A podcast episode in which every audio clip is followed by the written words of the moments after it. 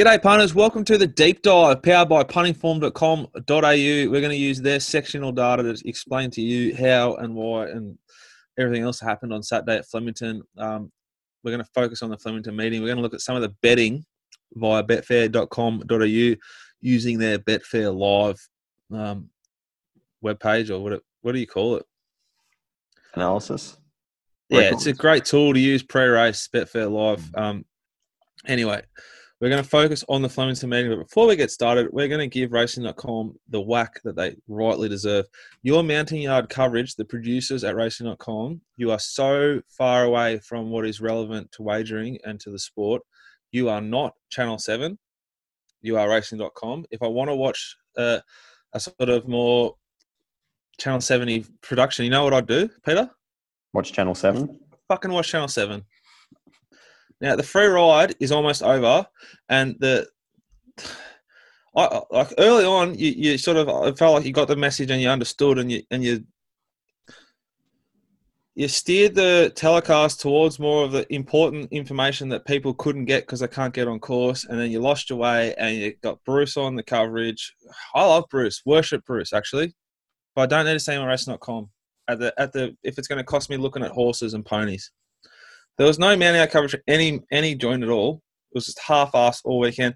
Five minutes before a race, you might start seeing them parade on a, on a re, on a replay too.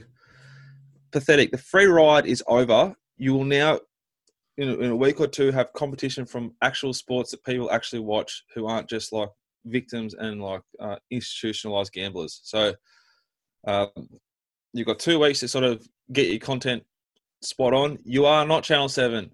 You will never be Channel 7 because you can't run Sydney Racing, New South Wales Racing on your network. So don't try and be them. You never can. Use what you got. Use what no one else will do. It shouldn't be that hard. It's very, very frustrating.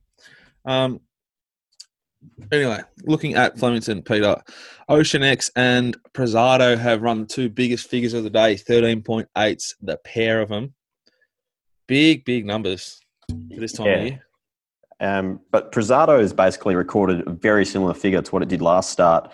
Um, 13.5, minus 13.5 last start. It's now recorded a minus 13.8. So the horse is in rare form. Um, Saw Quinny on Twitter, Pistol, saying that they, they got offered one point. He implied they got offered 1.5 allegedly for the horse. They knocked it back. And you know, it's a bit regretful. I think if the horse can run 13.8, they'll get their 1.5. hmm. Just needs the right race. That's group. It's group time. yeah, it's a pity that there's no um, group thousand meter races down the straight. There is, I think. at the moment. Isn't well, there? no, not not right now, but um, it would be a perfect opportunity for one of those races to roll around. But doesn't help when prize money's been cut in half either. Yeah, well, that's what happens when sports turnover stops. I guess when you, yeah. Anyway, that's not. That's a joke all in itself. While we're talking about just outrageous jokes, I'll get this one out of my way too, out of my system. Uh, I am cheering so hard the racing rant and the punter show. Uh, Mark Lamborn has, I'd say, influenced more people in the industry which a lot of people in the industry who have, haven't said anything and, and are in positions to say something have been influenced by him. You make me sick, and I'm sure you make everyone else who knows sick. Um, but he's influenced and done more for the game than most people have in racing, uh, as has Glenn Pollard. And the fact that they're not helped, but they're hurt and, and they're held back and they're victim, they're, they're targeted by the, North Korean government that runs uh, racing in New South Wales is just staggering. You have people who are promoting wagering and promoting your product for free. Hmm. Like, God help you and God help us all. If he exists, we're going to need him because you guys have zero clue what you're doing up there and you're going to run into the ground. Again, you, it was Christmas for you for a couple of months and you, you, you'd, you'd have like a group race finish in Sydney and then you'd, you'd duck off to Kembla or Doomben Yard or something. You take Ascot off, like you've got no idea at all. And now that sports will come back, and less people will watch, and less people will wager. Hopeless. But yeah, just utterly unbelievable the way what they're doing to the racing rant. And I hope they fight and they fight hard and make a big point of this whole thing. Anyway, what were we talking about, Peter? Prezado. I can't remember. I th- Yeah, just loves it straight. Like. I- I don't think it had any favors in run.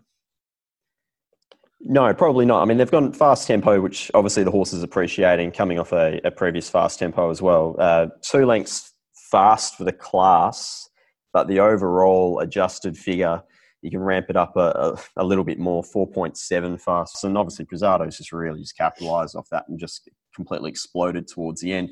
What did you think of the of the money or the lack thereof for that horse? I mean, obviously, uh, King of Hastings was pretty solid, but do you think? Yeah, I, I kind of think.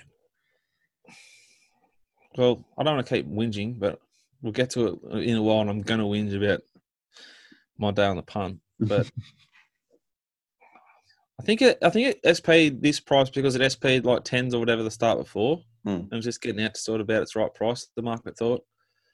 I thought it was a bit short, but then when it won, you thought Fuck, that's a pretty good price. yeah, it was about the it was in no man's land for me as a decision. Um, we let the race go,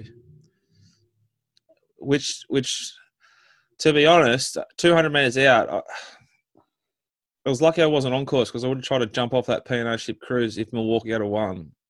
I think we backed Milwaukee to start pr- previous. yeah, I wanted to see Milwaukee go to twelve hundred or eleven hundred, and it stayed at a thousand, so I just ignored it. And there it was at an enormous price, looming to win. And I was just like, you, you, you fucking imbecile. And the two horses we liked last start, the two horses that we liked last start because it was the same sort of race, fought out the finish really in yeah. uh, Milwaukee and Prezado. I thought King of Hastings went huge. I think it clocked the fastest last 200 meters of the day. Yeah, it did, and that's off. That's off a proper proper tempo. So Mm. that there was a absolute walk in race two, which has polluted the closing figures on the day. Yep. But King of Hastings, Milwaukee, and Prezado, one, two, and three, fastest last 200 off that really good tempo. They they flipped the order. King of Hastings, the third fastest last 400. Milwaukee, second fastest. Prezado, fastest. And they basically dominated the last 600 meters as well of the whole day. So it's a proper race. It's a big figure. I think Milwaukee wants 11 to 1200 and mm-hmm. I hope it stays at Flemington, and I'll be betting. It's my horse to follow if it gets to twelve hundred. If it stays at a thousand, you probably have to have something on it just for your mental health. Well, it's just going well enough, isn't it? Mm, yeah, agreed. Um, circle races now, mate. Yeah, well, I, mean, I think we have to touch on. You mentioned Ocean Ocean X before, and the uh, the Andrew Ramsden recording the the joint best figure on the card, uh, Ocean X and Prezado. Um, we're seeing a couple of these staying races being run at really genuine tempos. So here they've gone 3.7 lengths fast to the 600, and Ocean X has probably been For the horse- class, for the class. yeah, for the class, um, which is important to note. But Ocean X has been basically hooning this entire prep, had those couple of runs in Sydney, went to Adelaide last start and recorded a, a pretty dominant victory there. And now back at Flemington's just produced a, a career peak. It can clearly stay. Any horse that was strong in the finish here stays. Uh, I don't think King of Lear Grants is that good. I thought we may as well talk about the great man right now. I thought Ollie gave this thing a peach. Hmm. He gave Sirkowski an like a fucking peach. Insist on cover the great man, but whilst it over raced for like fifty to hundred meters, he then said, "You don't want to fight these pythons. Go to sleep," and it Yep. did. And then he pulled out and, and just put the race away. And thank God he did because I was on there. I thought he got race. It might have been race two, which when you look at the numbers and how slow they've gone, we backed his runner there. He got that race wrong. That's the only mistake he, I think he made all day. that was on better kick. Uh, Better kick. He's gone too slow. Better kick. Liberate. Another peach. yep. We weren't on though, were we? Because it seemed unders coming off a big break between runs and from Ballarat. No, if Ollie's riding, we backed another Mick, Mick Price horse. Idiot, idiot. Uh, King of Lear Grants gave it an absolute peach. I don't know what she was on in the Super Titus race, which we backed Super Titus, thank the gods and Allah, because he made it a winning day, but not a Yep. fat enough day to justify how well we saw them. Yep. Then we backed Akinar Star for your mate Lindsay. Yeah. The West is And- best horse. It looked like it was part jockey, part kite on the thing in the last sort of 400 as he flapped all over it. And you, 400 into the race, 600 into the race, when you, I thought Iconoclasm was a real threat. It was firm in the market. But you looked at Iconoclasm mid race and you thought, well, we're outside lead here on Akinar Star. Mm. It's it's four or five back the fence. We're sweet, surely. Then for you just to see some fucking thing coming late to, to ruin our day, not ruin it. Yeah, no, I did ruin it. It's still profitable, but I felt like we lost. And there was Ollie. Like, how did he do it? Freak. And then you thought, well, he's he's fucked me here. He's a Mhm. big chance of fucking me the other way in the next race because we were la- we'd launched at B Hunter and launched again.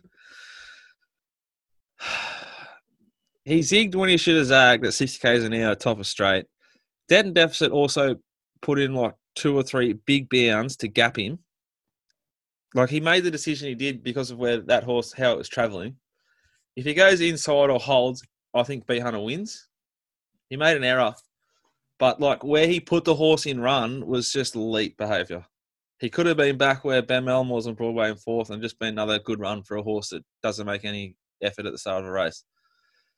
Um, I, I was uh, a fan of of, of Sadler's uh, pretend spray, and I liked how Ollie told him to get fucked at the end of it too. it was good.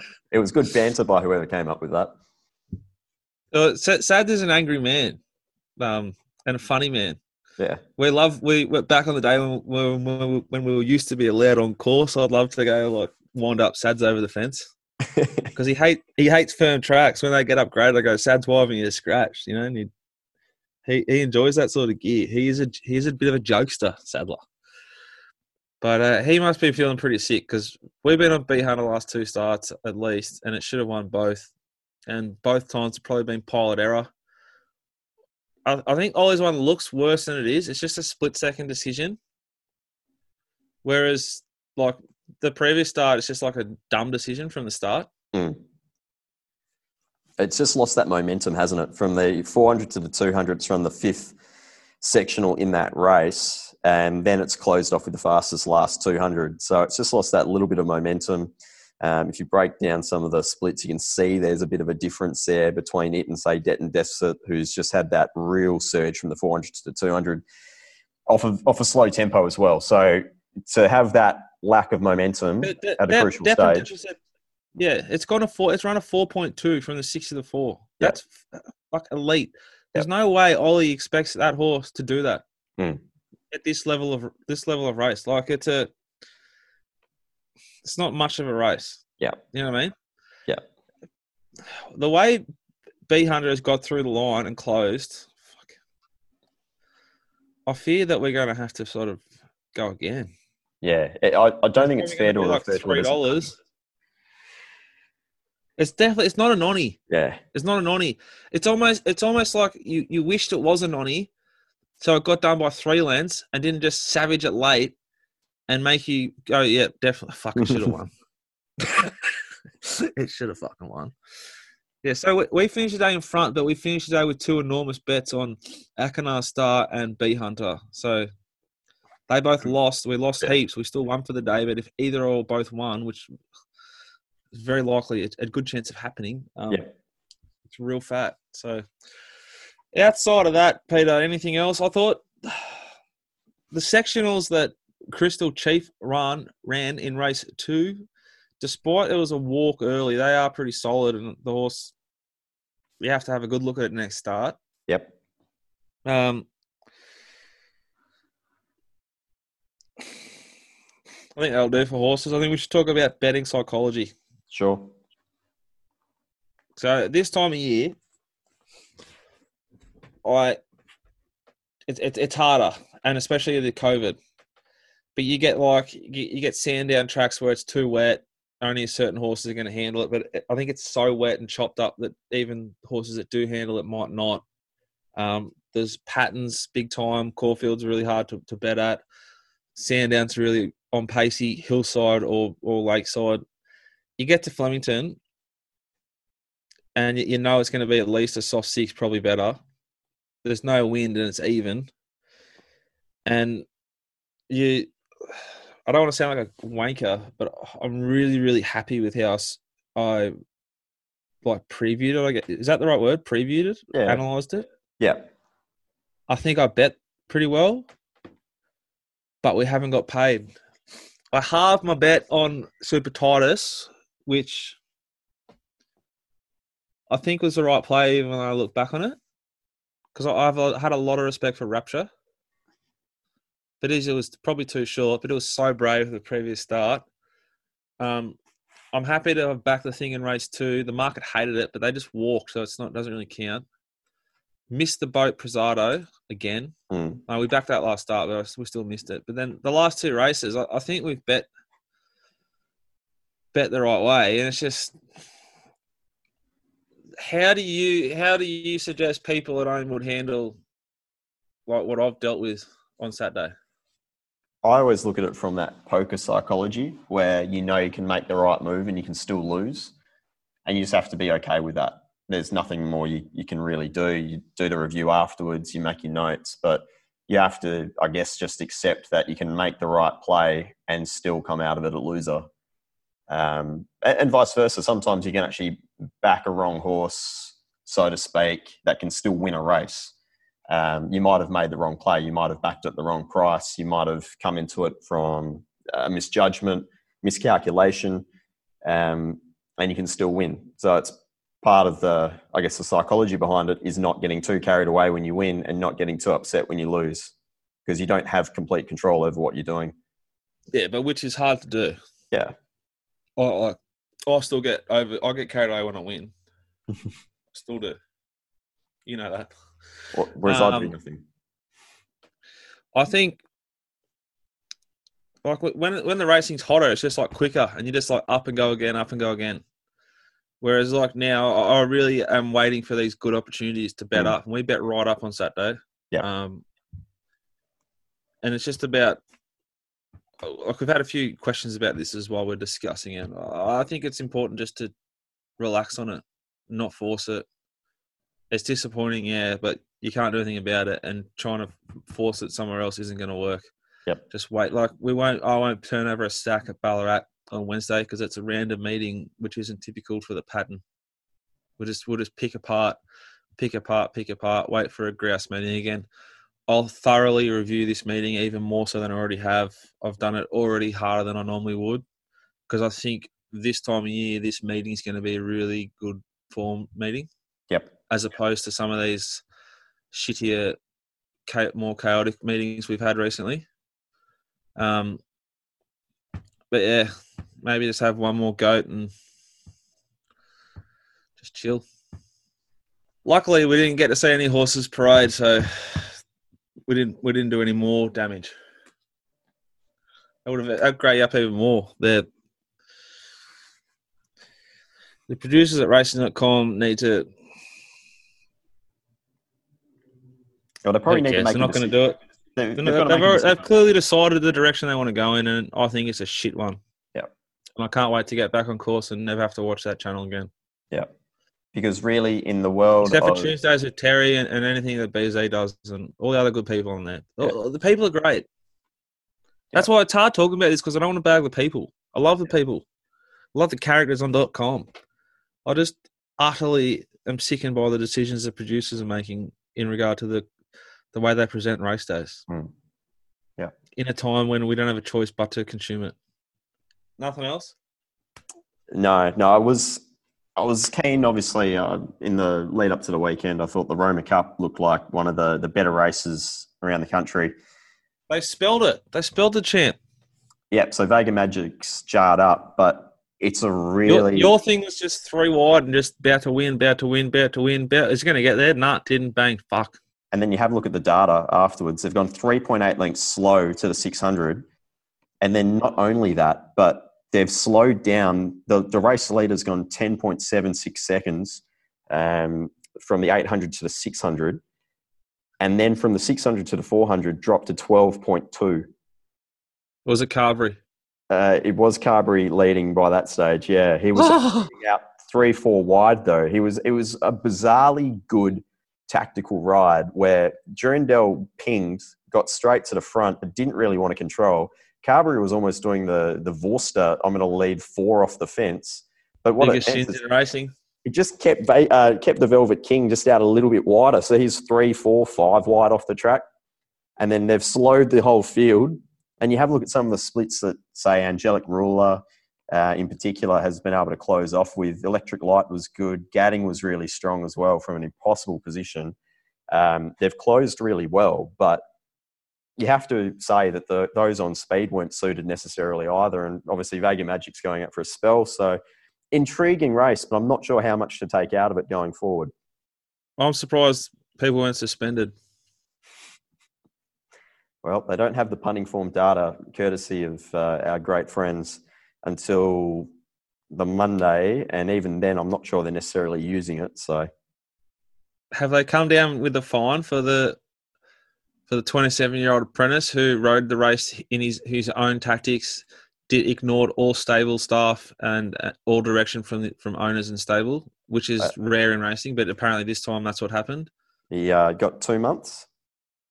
Two months in between light and firm, just a little bit in the middle. Keep your mouth caught. Yeah. Anyway. Yep. That was the weekend that was play on. Angelic, Angelic Rule, the fastest last four and 200 of the day. yeah, but it was a day where there was some pretty. How, some... how can you how can you suspend a 27 year old apprentice for what he did on a 60 dollar shot? Angelic Rule has gone 9.2 lengths slow to the 600. 9.2 lengths slow to the 600. Hmm. Its previous start, it went 3.6 fast it went 9.8 slow to the 600 at Bunbury on the 3rd of February in 2019. That was the last time it went that slow to 600. Yep. Western Australian stewards, why don't you do some research? You know, you don't have to count for yourselves. This does it for you. Get yourself a puntingform.com.au subscription, read it, and go, hey, hey, Willie, Pike, I know you run this joint, but do you realise how slow you went to the 600? Do you think that gave the horse every chance to win? It was a bizarre little meeting from that point of view. Um, if you can compare the, the Roma Cup to a benchmark 66, a benchmark 78, both over 1400. And then uh, there's also a, a, restricted to zero metro wins race over 1400 earlier in the card. Um, they've actually gone very even in three of those four races, basically within 0.2 of the length to the 600 and the Roma Cup has returned with the weakest figure out of those four races, and that's a Group Three race.